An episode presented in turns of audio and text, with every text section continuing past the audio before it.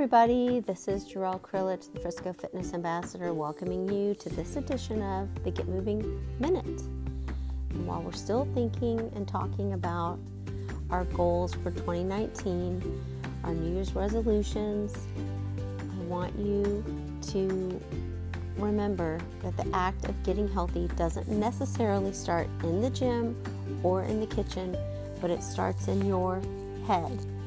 And I want you to think about the changes that you're wanting to make or the goals that you're wanting to set, but I want you to be very intentional and very specific and really think about your why.